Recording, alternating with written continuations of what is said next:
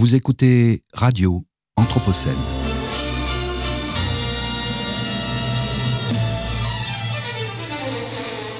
Une programmation de Radio Anthropocène avec Radio Bellevue Web et l'École urbaine de Lyon.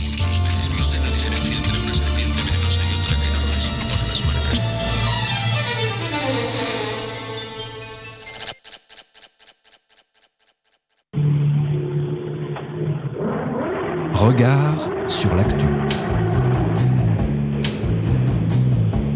Regard sur l'actualité à l'aune de l'Anthropocène. Regard sur l'actu.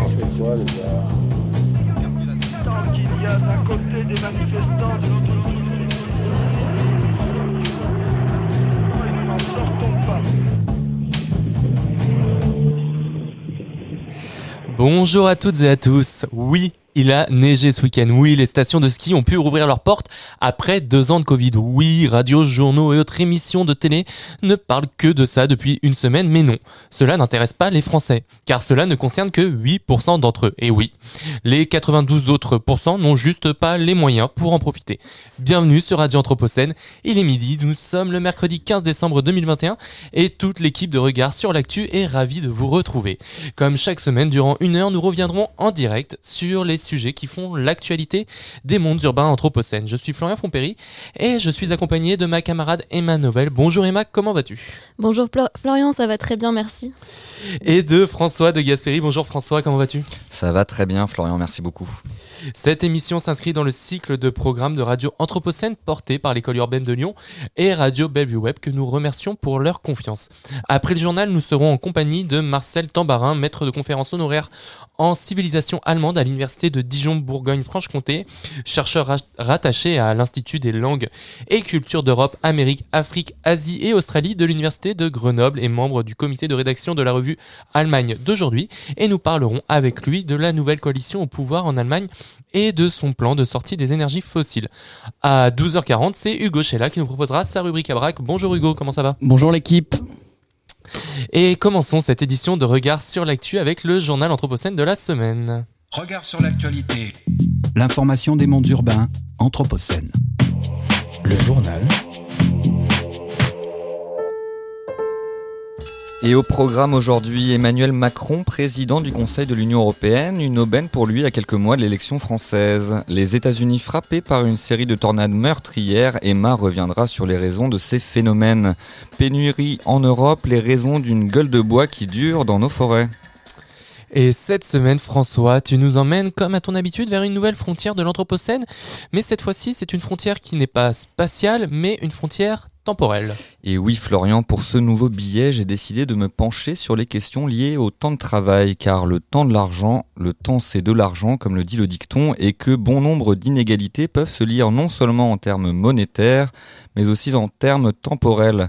Alors qu'on entend de plus en plus des appels au ralentissement, à dessiner la ville du quart d'heure, j'ai voulu savoir à qui profitaient ces réflexions.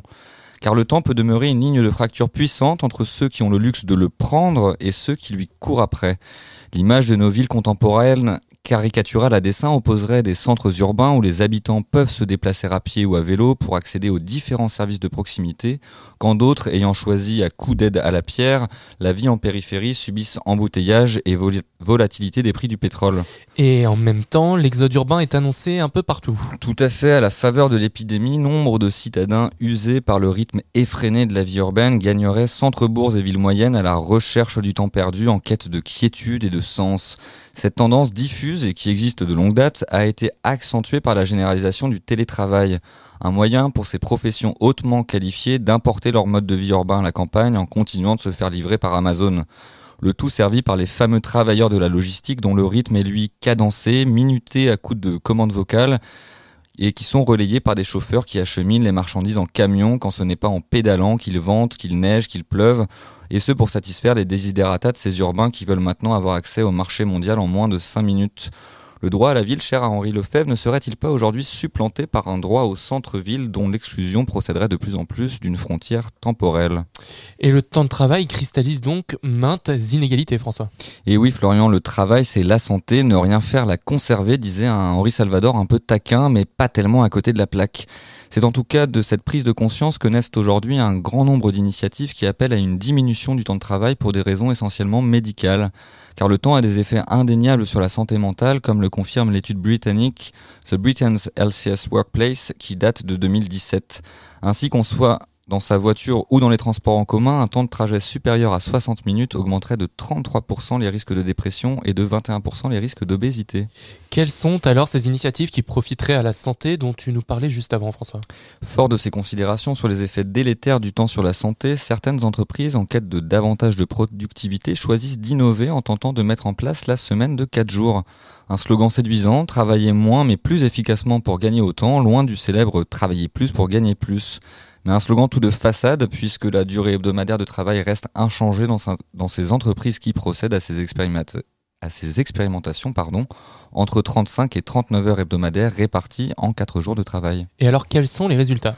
Les employés apprécient le temps libre et les économies de carburant et l'on note des effets notables sur le bien-être, garde d'enfants plus souple, baisse des troubles musculosquelettiques, baisse des accidents lors des trajets domicile-travail et, le plus important, augmentation de la qualité de production.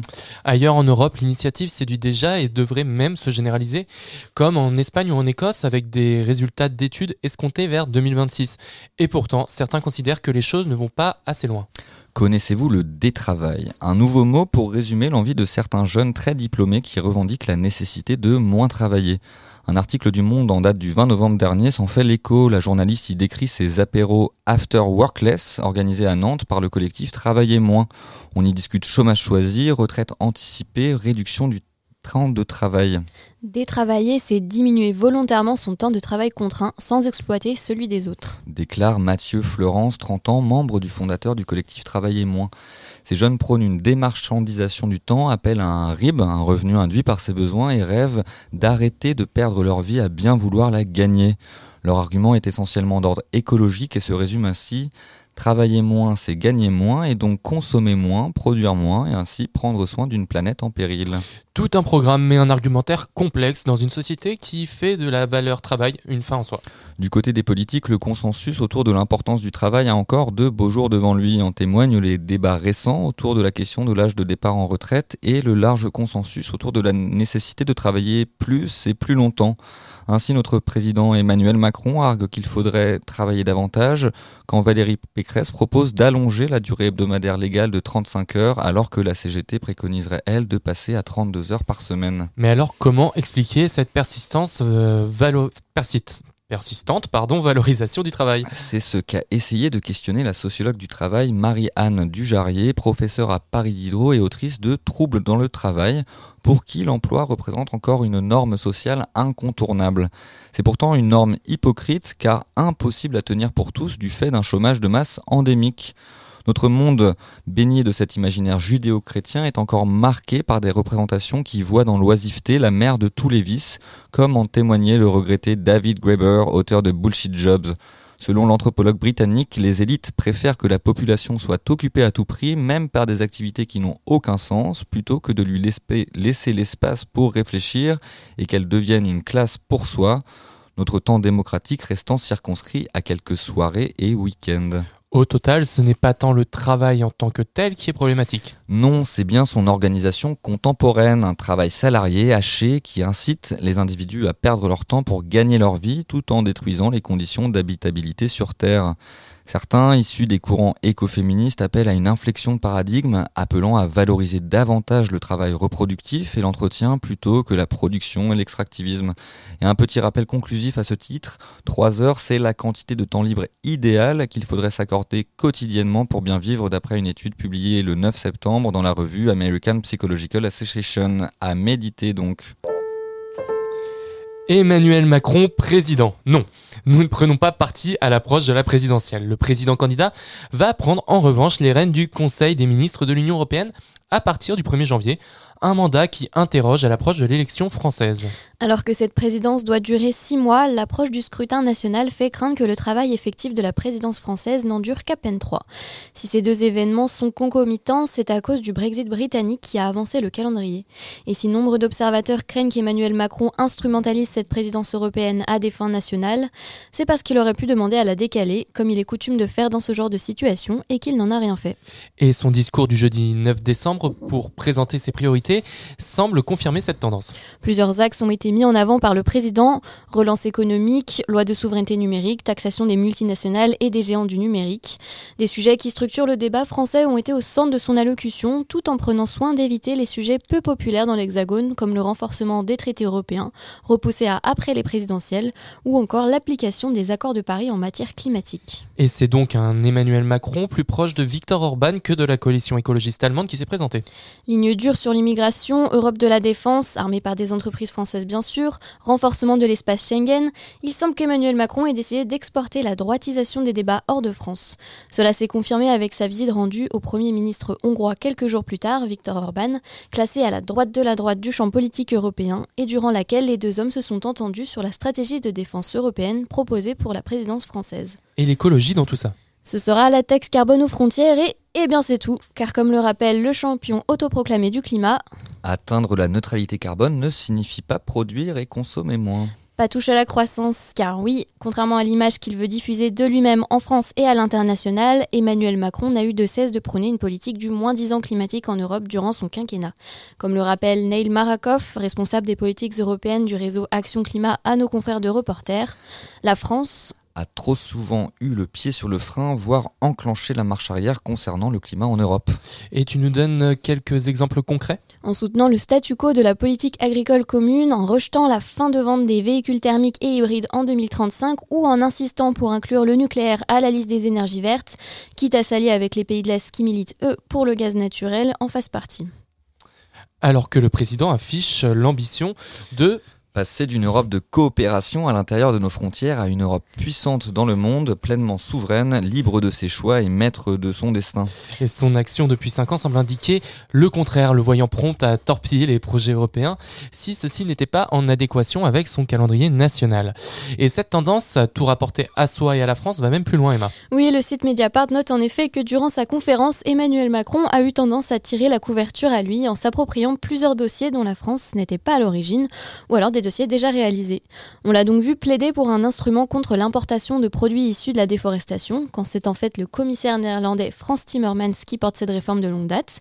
Il a également annoncé un travail de fond d'historien pour forger une histoire et une historiographie de notre Europe contre une maison de l'histoire européenne voulue par le Parlement, s'est ouverte en 2017 dans, un, dans le parc Léopold de Bruxelles, dans l'indifférence quasi totale du personnel politique français. En bref, cette semaine, arrêtez de planter des arbres et laissez faire la nature. C'est ce que conclut une étude publiée dans la revue Science. Cela concerne les forêts tropicales. Elles seraient capables de repousser en seulement 20 ans dans des zones déboisées, à condition que l'homme n'intervienne pas. Cela interroge sur les mécanismes de compensation carbone qui consistent à planter des arbres, technique manifestement bien moins efficace. La transition écologique, deuxième préoccupation principale des Français après la santé. C'est en tout cas ce qu'indique le baromètre annuel de l'ADEME sur les représentations sociales du changement climatique. Et cela vient tordre le cou au discours médiatique renforcé à l'approche de l'élection présidentielle qui consacre la droitisation des idées et qui voudrait que les Français en aient marre d'être contraints par des mesures écologiques. L'étude indique également que 58% de nos concitoyens estiment qu'il faudra modifier nos modes de vie de façon importante pour lutter contre le changement climatique, quand seulement 13% comptent sur le progrès technique.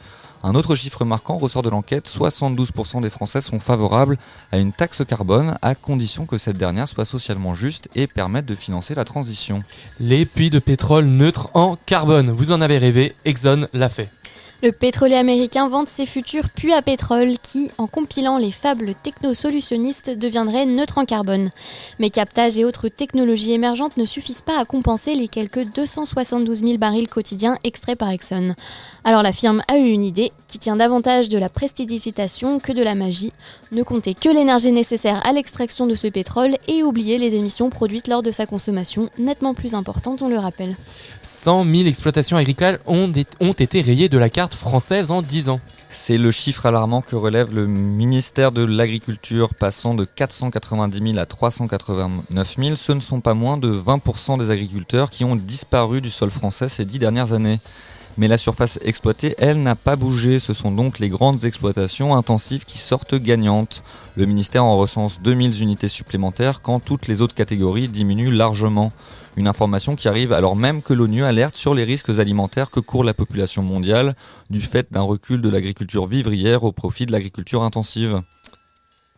Près de 90 victimes. C'est le bilan provisoire de l'effroyable tornade qui a frappé six États du centre et du sud des États-Unis dans la nuit du 10 au 11 décembre dernier. Retour sur ce phénomène, Emma. Plus de 330 km parcourus avec des vents de 300 km/h. C'est le triste record qu'a atteint cette tornade meurtrière la semaine dernière. La comparaison est marquante. Toutes les constructions sur une distance équivalente à un Paris-Nantes ont été détruites. Et les images satellites sont tout aussi stupéfiantes. La ville de Mayfield a été totalement anéantie, réduite à un amas de débris d'habitation en tout genre. Seuls quelques bâtiments en béton ont réussi à tenir debout. Le reste de la ville semble avoir été balayé. Mais alors, qu'est-ce qu'une tornade exactement? Les tornades sont produites par des orages supercellulaires très violents, plus vastes et plus durables que les classiques. Ces supercellules se forment dans des conditions atmosphériques très instables. Elles sont le résultat de conditions réunissant de l'air chaud et sec se répandant au-dessus d'une couche d'air plus frais et sec, dans laquelle la température diminue avec l'altitude. Et ce millefeuille de masse d'air, avec la variation de direction et de vitesse du vent par l'altitude, provoque une rotation rapide de la colonne d'air. La tornade se crée. Et les États-Unis sont particulièrement exposés à ce phénomène. En effet, ils sont un épicentre de la formation des tornades, avec en moyenne 1200 tornades d'intensité variable observées chaque année sur le territoire. Cette fréquence est expliquée par un contexte géographique unique, mêlant air chaud et sec du sud-est et air froid des rocheuses. La majorité de ces tornades survient en mai-juin et environ 500 d'entre elles sont classées EF1 sur les celles de Fujita améliorées qui va de 0 à 5. Et la tornade de la semaine dernière était particulièrement exceptionnelle, son classement étant estimé pour le moment à EF4. Oui, et le nombre de morts semble s'établir dans le classement des 10 premiers événements de ces 70 dernières années. Samedi dernier, Joe Biden déplorait les dizaines de victimes et soulignait par la même occasion l'intensité grandissante des phénomènes météorologiques avec le réchauffement climatique. Mais peut-on affirmer que la violence de cette tornade a un lien avec le changement climatique? Eh Bien, contrairement à ce que l'on pourrait penser, le lien entre fréquence des tornades et changement climatique n'est absolument pas avéré et un lien de causalité serait très probablement erroné. Déjà, le nombre de tornades observées chaque année est extrêmement variable, allant de seulement 900 à plus de 1600 pour les, périodes, pour les pires périodes aux États-Unis. Chaque tornade est extrêmement localisée, rendant difficile l'établissement d'un lien avec le changement climatique. Mais les scientifiques arrivent tout de même à distinguer quelques variables. Oui, mais rien de bien concret. Les scientifiques observent que les saisons d'occurrence des tornades semblent plus aléatoires qu'auparavant, n'en expliquant cependant pas les causes. De plus, une étude montre que les tornades surviennent plus fréquemment en outbreaks, c'est-à-dire en une série de tornades sur une période de temps rapprochée. Pourtant, ces découvertes ne sont pas significatives sur le plan du changement climatique. Et la seule tendance particulièrement notoire se révèle être un basculement sur la localisation des tornades. Celles-ci sont maintenant plus fréquentes vers l'est des États-Unis et un peu moins dans la région traditionnellement exposée des États de la justement nommée Tornado Alley, c'est-à-dire du Texas au Nebraska. Les scientifiques restent malgré tout prudents sur ce constat. Ce changement de localisation n'est pas encore lié à un aspect en particulier du changement climatique et il n'est pas certain que la tendance se maintienne dans les prochaines années. Finalement, on ne sait pas grand-chose. Désolé de te décevoir, Florian. Un constat inquiète tout de même la communauté scientifique. Ce basculement des tornades vers l'est du pays est particulièrement problématique vis-à-vis -vis de la vulnérabilité des populations de cette région. Les habitations n'y sont pas adaptées face aux tornades. De plus, les tornades du sud-est ont un taux d'occurrence plus fort la nuit. Le problème, c'est que la nuit, les gens dorment et les tornades en sont moins visibles de loin. Alors, même en mettant de côté tout lien avec le changement climatique, l'augmentation des populations aura pour effet de multiplier de 6 à 36 fois la vulnérabilité et les impacts des tornades d'ici 2100. Il reste que de nombreux autres phénomènes météorologiques extrêmes sont attribuables au changement climatique et que l'étude des tornades n'est pas encore une science exacte. François va-t-il pouvoir acheter ses meubles en bois tant désirés chez Ikea? Rien n'est moins sûr, on fait le point avec Emma. Mauvaise nouvelle François, j'ai bien peur que tu doives attendre un peu pour monter ta nouvelle commode. Une pénurie frappe depuis plusieurs mois le secteur du commerce du bois. Les retards s'accumulent sur de nombreux chantiers et inquiètent artisans et revendeurs, et ce depuis la reprise post-Covid. Et si la pénurie concerne en réalité l'ensemble des matériaux de construction, la première victime est le bois, alors même que la France peut se prévaloir d'une surface forestière représentant 31% de son territoire. Alors, comment expliquer cette crise? N'est en réalité pas une pénurie à proprement parler, puisque du bois, il y en a. Le vrai problème réside dans le dérèglement de la logistique suite à la crise du Covid qui a fait fortement augmenter la demande en bois dans le monde pour la rénovation et la construction. La demande provient principalement des États-Unis, avec pour cause plusieurs facteurs. D'abord, le président ne relancer l'économie avec des primes aux habitants pour rénover leur maison, ce qui a très bien marché, couplé au fait que beaucoup de séries avaient préalablement fermé après la crise des subprimes, les Américains s'étant alors tournés vers l'Europe. On a donc du bois, mais demande est bien trop forte et avantageuse pour l'étranger. C'est également le cas de la Chine qui achète, comme les États-Unis, le bois beaucoup plus cher et rien ne semble être fait pour limiter cette fuite des arbres au contraire, le gouvernement en profite dans le même temps pour tailler dans l'Office national des forêts à coup de baisse d'effectifs de l'ordre de 40% en 35 ans. C'est ce qui a poussé son personnel à manifester fin novembre devant le siège de l'organisation à Paris, dénonçant également la marchandisation des forêts et la privatisation de l'établissement public. L'enjeu est grand. Sur les 17 millions d'hectares de forêts françaises, plus de 25% dépendent de l'ENF, dont les missions vont de la commercialisation du bois à la protection de l'environnement, en passant par l'accueil du public et la prévention des risques naturels. Les agents de l'ONF craignent de plus en plus de pouvoir, ne plus pouvoir assurer ces missions de protection. Et ces baisses d'effectifs sont compensées par le recours croissant à l'intérim ou à la sous-traitance de compétences qui incombaient auparavant aux agents publics. Cette privatisation rampante fait craindre aux syndicats et associations que la logique productiviste du gouvernement ne prenne le dessus sur celle du service public et que les forêts se transforment peu à peu en simples usines à bois. La bonne nouvelle de la semaine.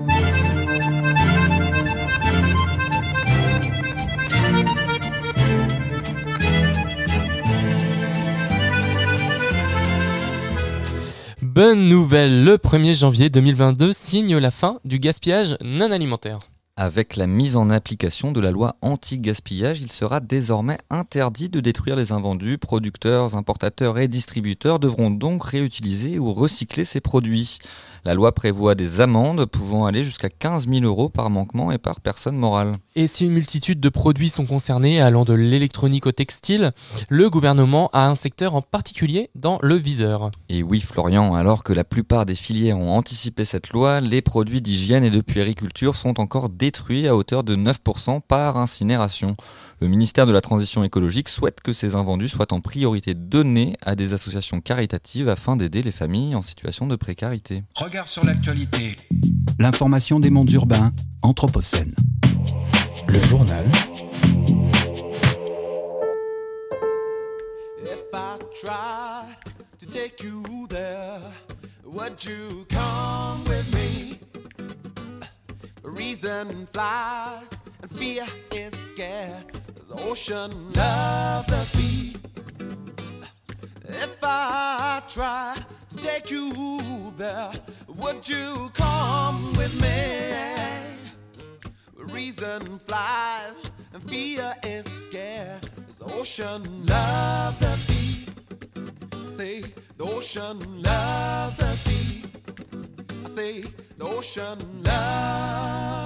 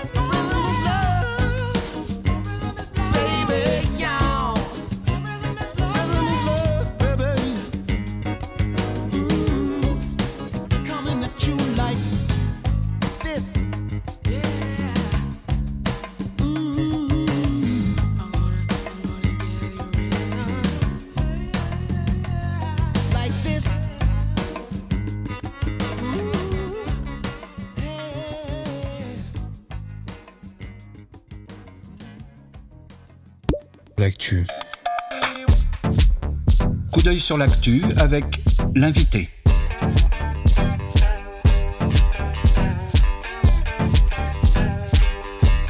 Coup d'œil sur l'actu avec l'invité. L'invité des regards.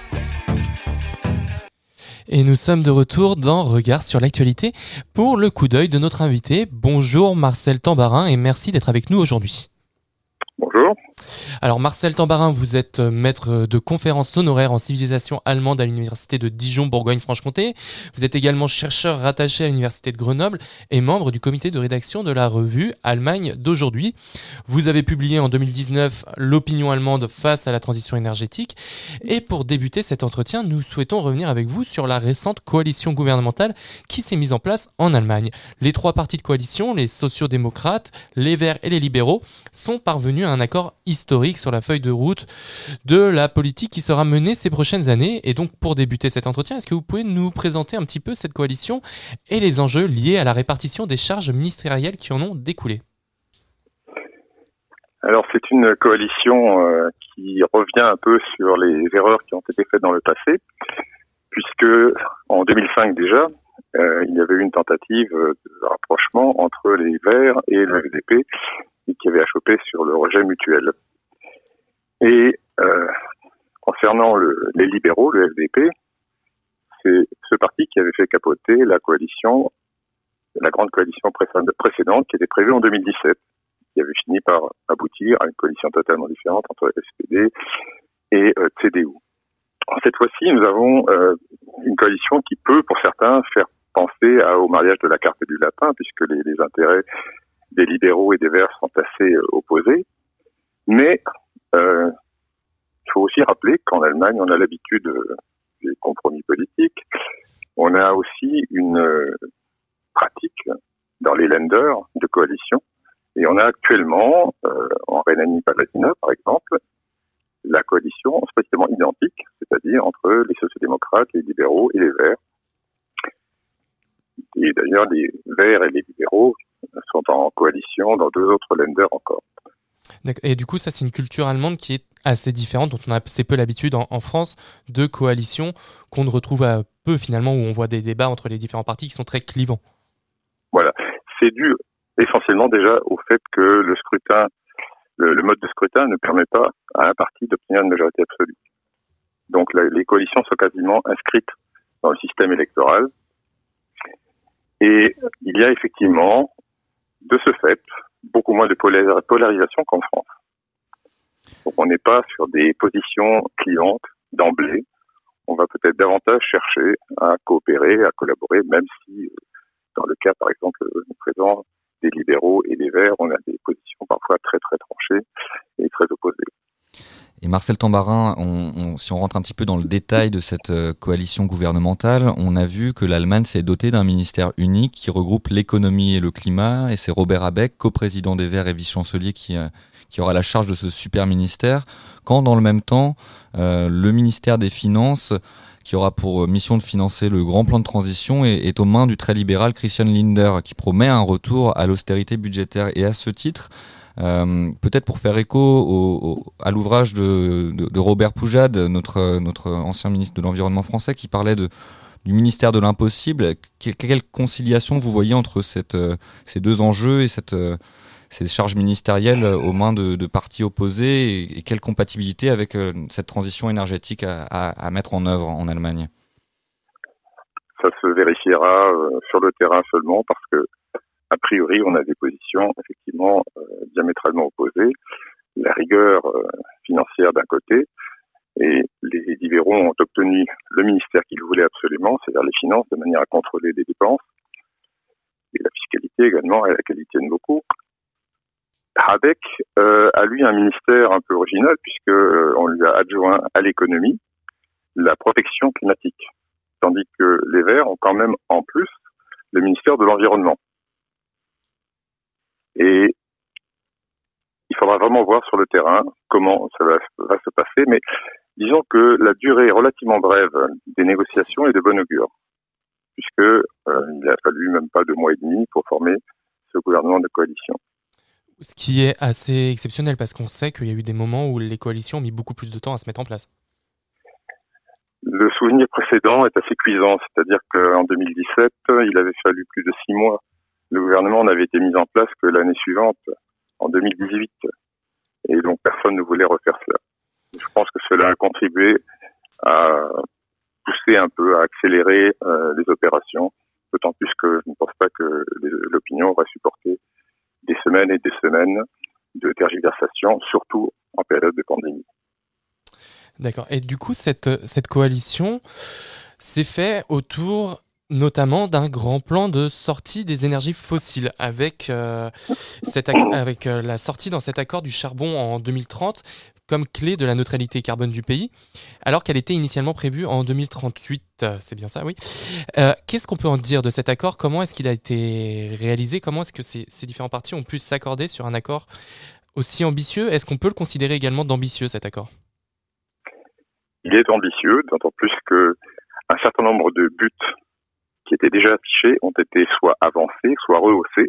vous avez déjà mentionné la sortie du charbon qui était prévue pour 2038. Euh, si on lit le contrat de coalition en détail, on lit que la sortie du charbon doit avoir lieu en 2030, idéalement. C'est textuellement ce qui est écrit, idéal à rêve.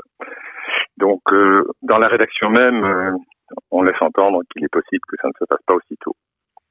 Et cela vaut également pour euh, les, buts d'obtenir 80% d'électricité d'origine renouvelable au lieu de 65% en 2030. Et par contre, il y a des buts qui sont plus réalistes, comme par exemple le fait d'avoir 15 millions de voitures électriques, ce qui comprendra également les, les hybrides en 2030, au lieu du but actuellement fixé à 10. Et ça, c'est relativement réaliste parce que euh, il y a actuellement une, explosion des, ventes de voitures électriques et hybrides en Allemagne. Donc, il y a ce qui est affiché, parce que il faut quand même voir que euh, ce contrat de coalition est rédigé de manière euh, non pas nébuleuse comme on dit certains, mais qui reste quand même assez vague. Il y a assez peu de, de données chiffrées, de buts chiffrés, à part ceux que je viens de mentionner. La sortie du nucléaire, par exemple, est réaffirmée très très solennellement. Euh, cette sortie nucléaire, elle bénéficie toujours du soutien de la population, mais euh, les coalitionnaires savent également que ce soutien est en baisse. En l'espace d'une dizaine d'années, un peu moins depuis 2012, on est passé de 73% euh, de, de personnes interrogées favorables à la sortie nucléaire à 56 et de 16% opposées à 25. Et il y a surtout presque la moitié des personnes interrogées récemment dans un sondage de, début du mois de décembre qui pensent que le nucléaire restera indispensable. il faudra voir euh, à l'aune de la réalité comment le programme pourra être euh, transposé. Si on poursuit cette réflexion sur euh, la question énergétique, euh, on, sait qu'en Allemagne, le, charbon reste encore une énergie qui alimente euh, pour près de 25% de la production électrique, si je ne m'abuse, et qu'un effort important concernant les énergies renouvelables est en train d'être opéré en Allemagne, puisque ces ENR devront fournir 80% de l'électricité allemande d'ici là, quand elle représente un peu moins de la moitié aujourd'hui du mix énergétique. Euh, si, on, fait le parallèle avec la question euh, euh, en France, on a pu voir que l'acceptabilité des ENR et notamment des éoliennes avait pu être très fortement critiquée par certains partis de droite notamment. Qu'en est-il en Allemagne? Comment sont, perçues ces, éoliennes en, par la population allemande? Alors, les énergies renouvelables bénéficient d'une image très positive et d'un soutien massif dans tous les sondages.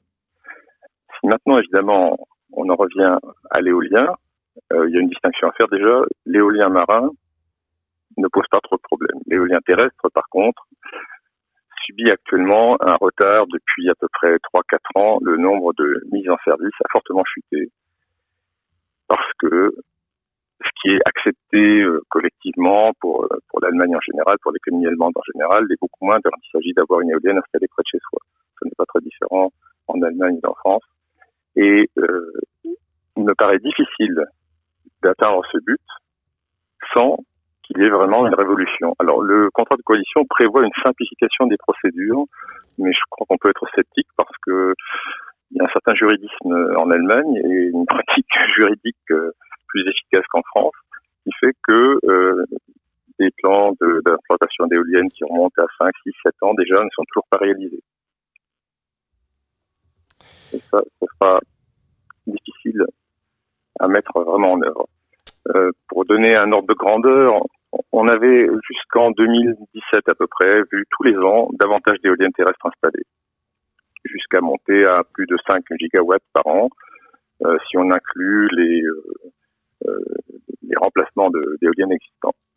Ensuite, on est tombé à 2, et puis actuellement on est à peine au-delà de 1 gigawatt installé, sachant toujours que cette puissance installée euh, est nettement supérieure à la puissance qui sera réellement fournie au réseau. Eh bien, Donc, le- oui, les continuez. oppositions sont là. Pardon. D'autant plus que euh, le problème des éoliennes, euh, puisque l'éolien marin que j'ai mentionné tout à l'heure est davantage accepté, l'éolien marin, comme l'éolien en général, pose un problème parce qu'il est au nord de l'Allemagne ou dans le nord de l'Allemagne, tandis qu'une grande partie de l'activité économique est dans le sud. Hmm.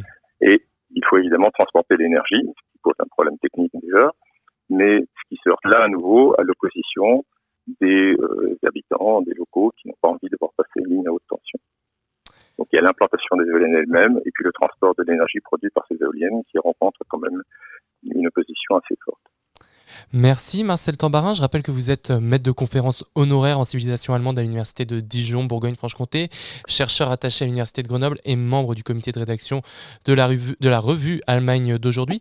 On se retrouve tout de suite pour euh, la rubrique du Gauchella et la suite de notre entretien.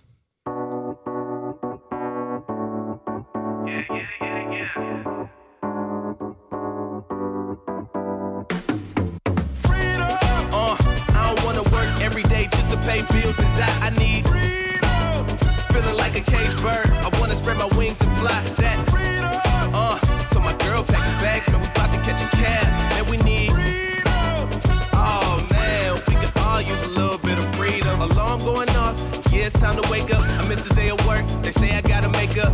at work and I'm really trying to stay up. I wanna walk out, but I'm trying to get my cake up. Thinking to myself, man, this can't be life. Looking at my check like this can't be right. Boss looking at me like you can't be mad. I say you trying to play me like I can't do math. Man, hop in my whip and it's falling apart. Uh, baby mama tripping, it's hard when we talk. I feel like a whip if I don't follow my heart. I need a spaceship and dip and fly away with my thoughts. And land on the sun, take a trip to the moon. And all my stupid problems burn up in the fumes. But back to reality, I'm mad, I'm waiting. Miss the days when I was a kid with imagination. I want freedom. Uh, I don't wanna work every day just to pay bills and die. I need freedom. Feeling like a caged bird. I wanna spread my wings and fly. That freedom. Uh, to my girl packing bags, man, we about to catch a cab.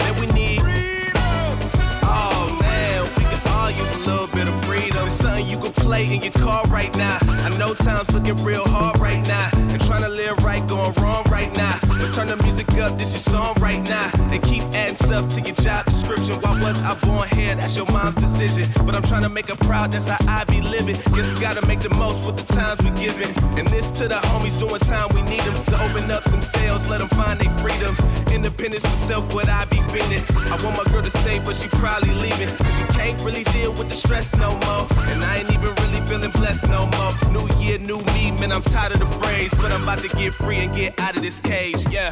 Yeah, I need a change. Break these shackles, I'ma keep the chain. Can't wait till the day I say keep the change. And that'll be the day I'm free from pain. Yeah, I need a change. Break these shackles, I'ma keep the chain. Can't wait till the day I say keep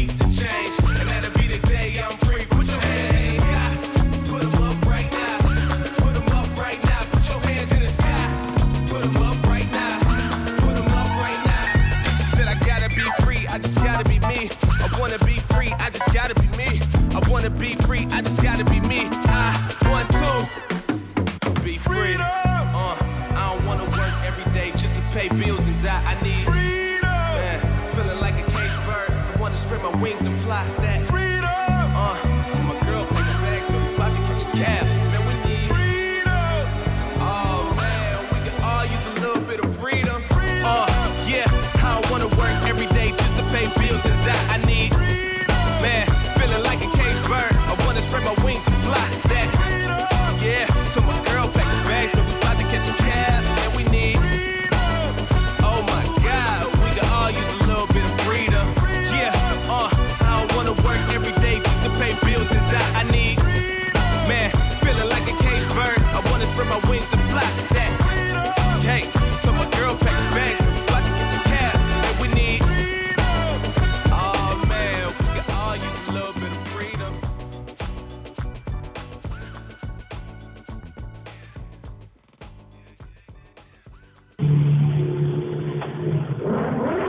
Regard sur l'actu. Regard sur l'actualité à l'aune de l'Anthropocène. Regard sur l'actu. Tant qu'il y a d'un côté des manifestants, de l'autre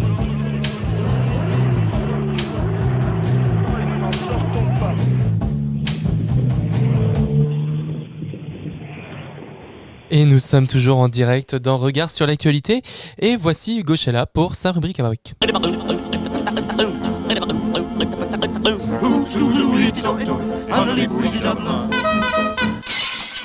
Ma rubrique à braque. Bonjour Hugo, de quoi vas-tu nous parler cette semaine? Bonjour, aujourd'hui je vais vous parler de Claire Honor Steens, la première femme à faire le tour du monde en voiture en 1929, avant même le premier homme.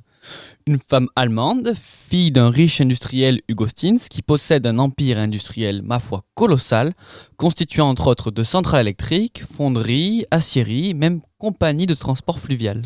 Très anthropocène tout ça. À la mort de son père, elle, alors qu'elle était devenue son bras droit, elle est chassée de l'entreprise et de sa famille et cède à sa passion de l'automobile pour devenir une pilote automobile émérite. Elle part alors pour une nouvelle conquête du monde. Avec sa voiture, elle va réaliser un périple de près de 47 000 km qui traverse des régions sans station essence, sans garage et sans route carrossable. Ce périple sera réalisé en équipe avec deux véhicules Adler, adaptés uniquement pour de la circulation en milieu urbain. Et j'imagine que c'était un véritable challenge pour l'époque. Et oui, Florian, les routes étaient peu praticables, voire inexistantes. Les véhicules tombaient régulièrement en panne, le climat était rude, ils ont même été poursuivis par des bandits. En bref, le chemin était semé d'embûches, mais elle a continué. Même si dans son groupe certains ont abandonné, comme ses mécaniciens, elle continuait à avancer. En deux ans, elle part de Francfort, traverse les Balkans, Istanbul, la Syrie, Bagdad, Téhéran, s'engage dans les montagnes du Caucase en direction de la Russie, à travers la Sibérie, puis Pékin, le Japon, un paquebot pour l'Amérique du Sud, la Cordillère des Andes, les États-Unis et enfin le retour en Allemagne par la France. Et cette histoire paraît complètement folle pour nous aujourd'hui. Oui, et ça l'est encore plus quand on sait que malgré sa célébrité acquise, l'histoire ne retiendra pas son exploit. Claire Honor Steins expliquera d'elle-même C'est parce que je suis une femme, et dans le monde actuel, les hommes craignent encore plus de nous laisser, la vie, de nous, laisser nous élever. Ma rubrique à braque.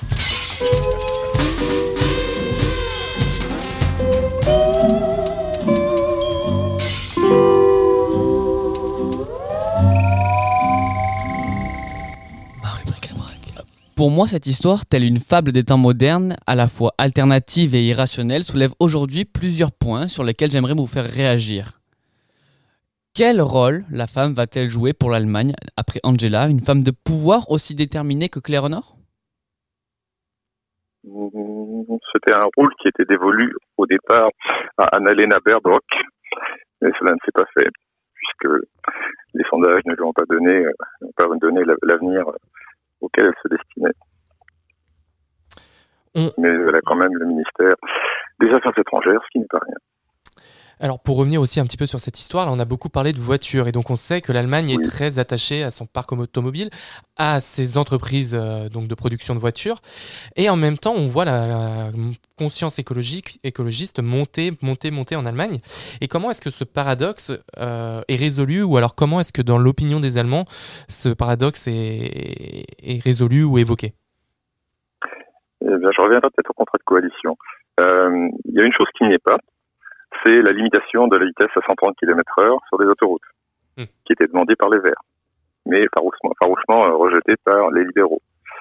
Ce qui n'y est pas non plus, c'est euh, la suppression du forfait kilométrique euh, pour les déplacements professionnels, auxquels les Allemands tiennent beaucoup, parce que ça permet à beaucoup d'entre eux de- d'aller travailler bien plus loin que là où ils habitent. Donc la, la culture automobile est toujours très forte et l'impression qu'on peut avoir actuellement, c'est qu'elle va quand même être euh, préservée pour un moment parce que après le fameux Dieselgate, le scandale autour des, des fraudes au, diesel, des, marques allemandes en particulier, les, fabricants automobiles allemands euh, ont fait un revirement assez spectaculaire.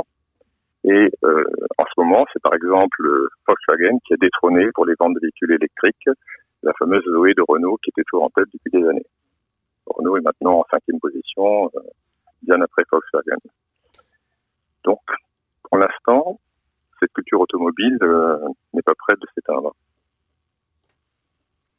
Si on revient, euh, si on monte un petit peu en généralité au, sujet de, l'état de l'opinion allemande face à la transition énergétique, on le disait, on l'évoquait, vous avez écrit un, article en 2019 à ce sujet. Quelle euh, actualisation de cette lecture pourriez-vous nous faire aujourd'hui euh, sur l'état du débat en, Allemagne, peut-être euh, à l'approche des élections? Comment ces, thématiques ont-elles pu être évoquées quand on voit que de notre côté du Rhin, le débat à l'approche des présidentielles se polarise surtout sur des thématiques droitières, on, osera le dire. Est-ce que vous pourriez nous, nous, nous, rap nous rapporter l'état du débat en Allemagne à ce sujet?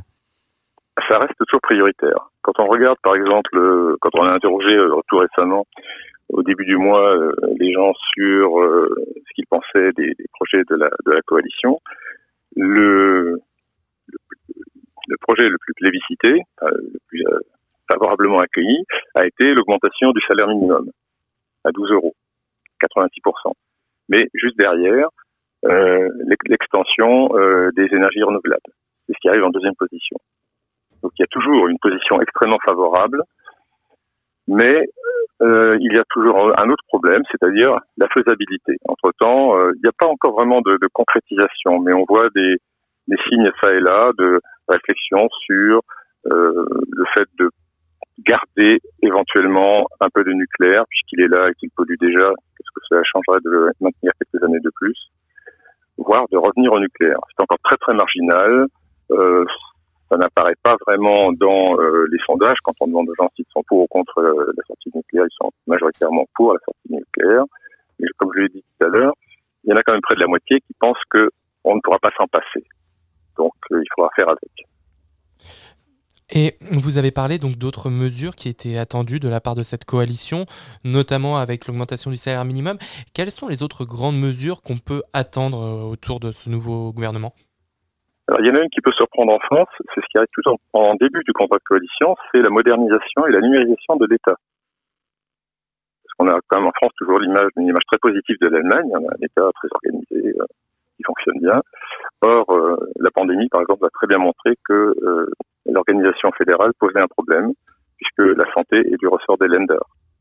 Donc ça a avancé une discussion qui revient régulièrement sur le fait de savoir si, pour certaines questions comme la santé, des questions urgentes, cruciales, euh, la décentralisation fédérale est la bonne réponse.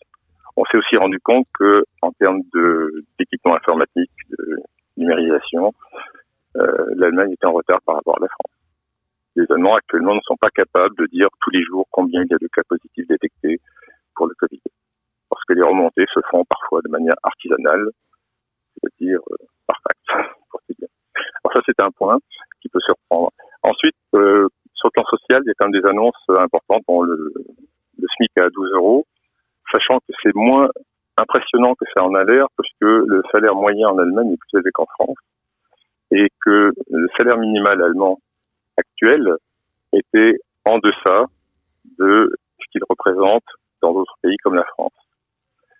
Ce qui est plus intéressant, euh, enfin ce qui est intéressant également, c'est la tentative de sauver les meubles pour le Parti social-démocrate qui prennent toujours euh, le boulet de, des réformes Schröder qui ont euh, transformé complètement l'indemnisation du chômage et basculé les chômeurs au bout d'un an dans l'aide sociale, qu'on appelle IV.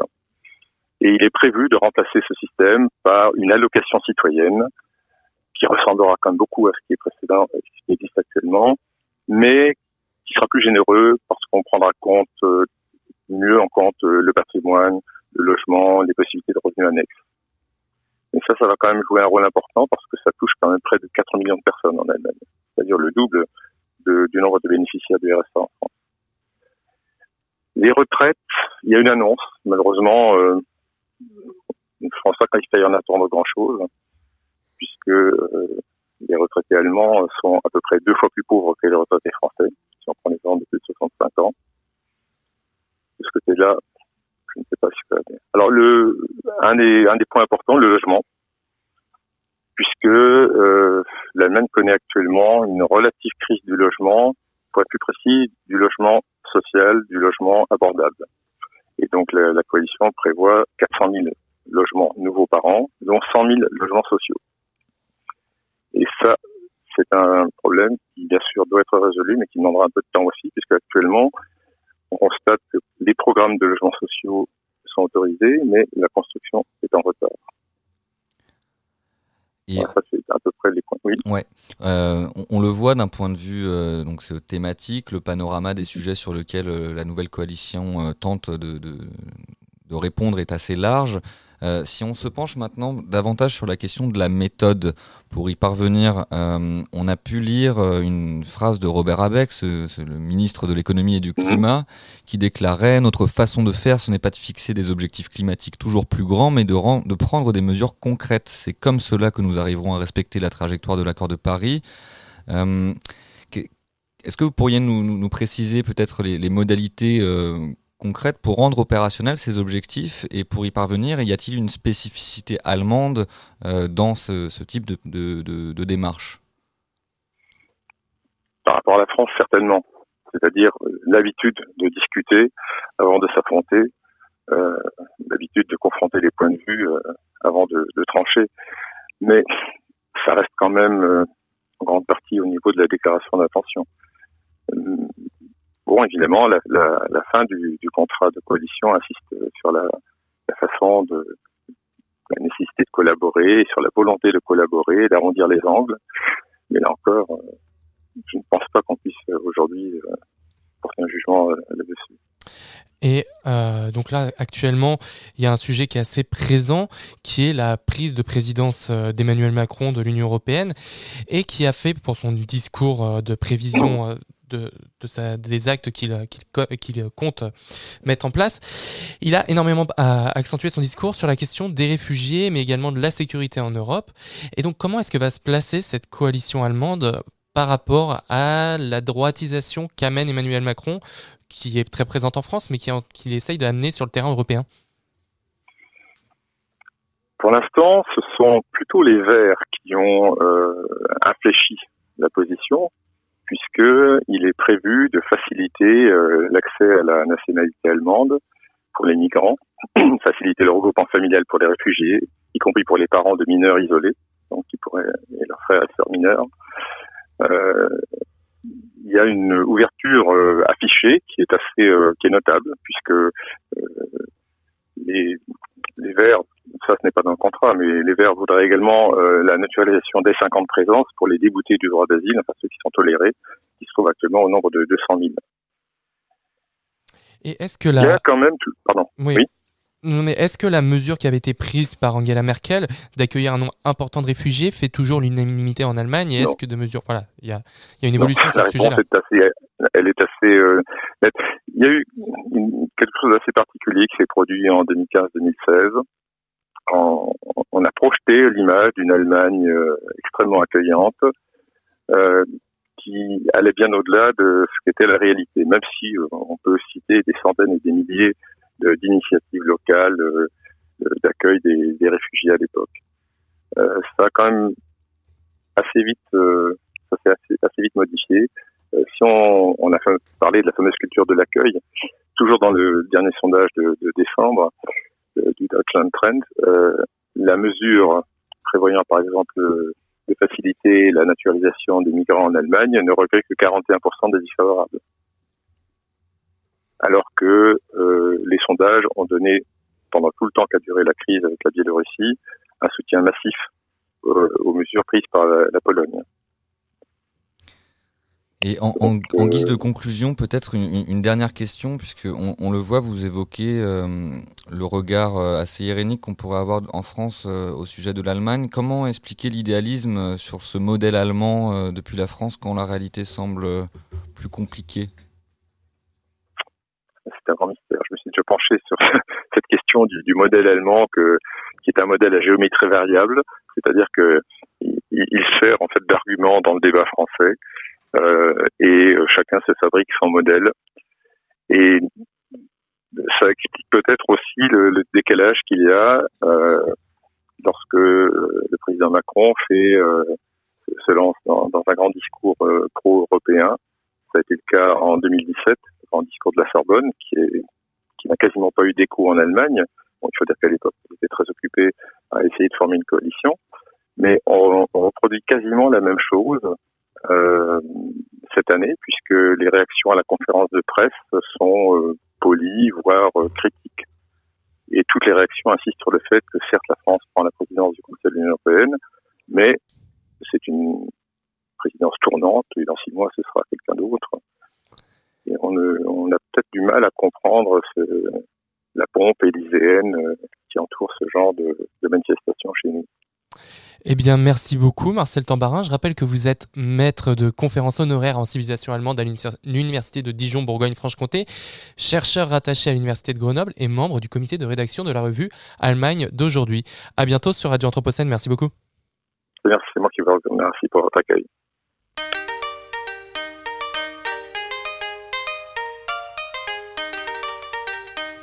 Regard sur l'actu. Regard Anthropocène sur l'actualité.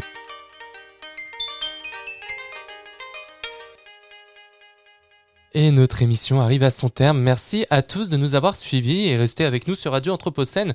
Vous retrouverez à 14h demain la santé sur le sport et la santé avec euh, Juliette Michel, Jardinaire à 14h30, Récit de ville avec nos partenaires de l'ALCA à 14h50, une lecture Anthropocène par Pierre Vinclair à 15h, la chronique sur les fruits d'Émilie Perron à 15h30, Abra le corps à 16h, à 16h30 un entretien Anthropocène avec Alexandre Rigal et nous finirons la journée avec les mercredis de l'Anthropocène consacrés à la question Interroger le territoire pour le projeter avec Bertrand Vignal et Alexis Stremdoffer de 18h30 à 20h.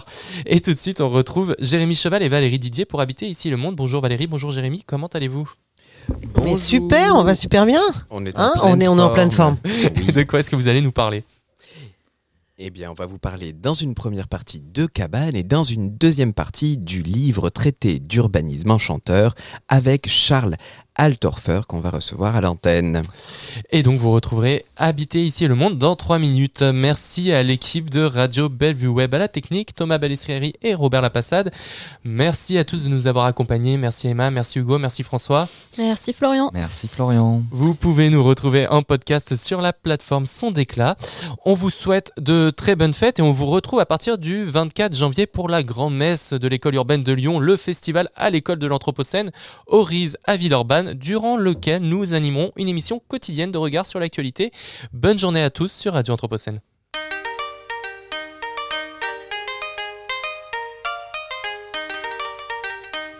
Regard sur l'actu. Regard Anthropocène sur l'actualité.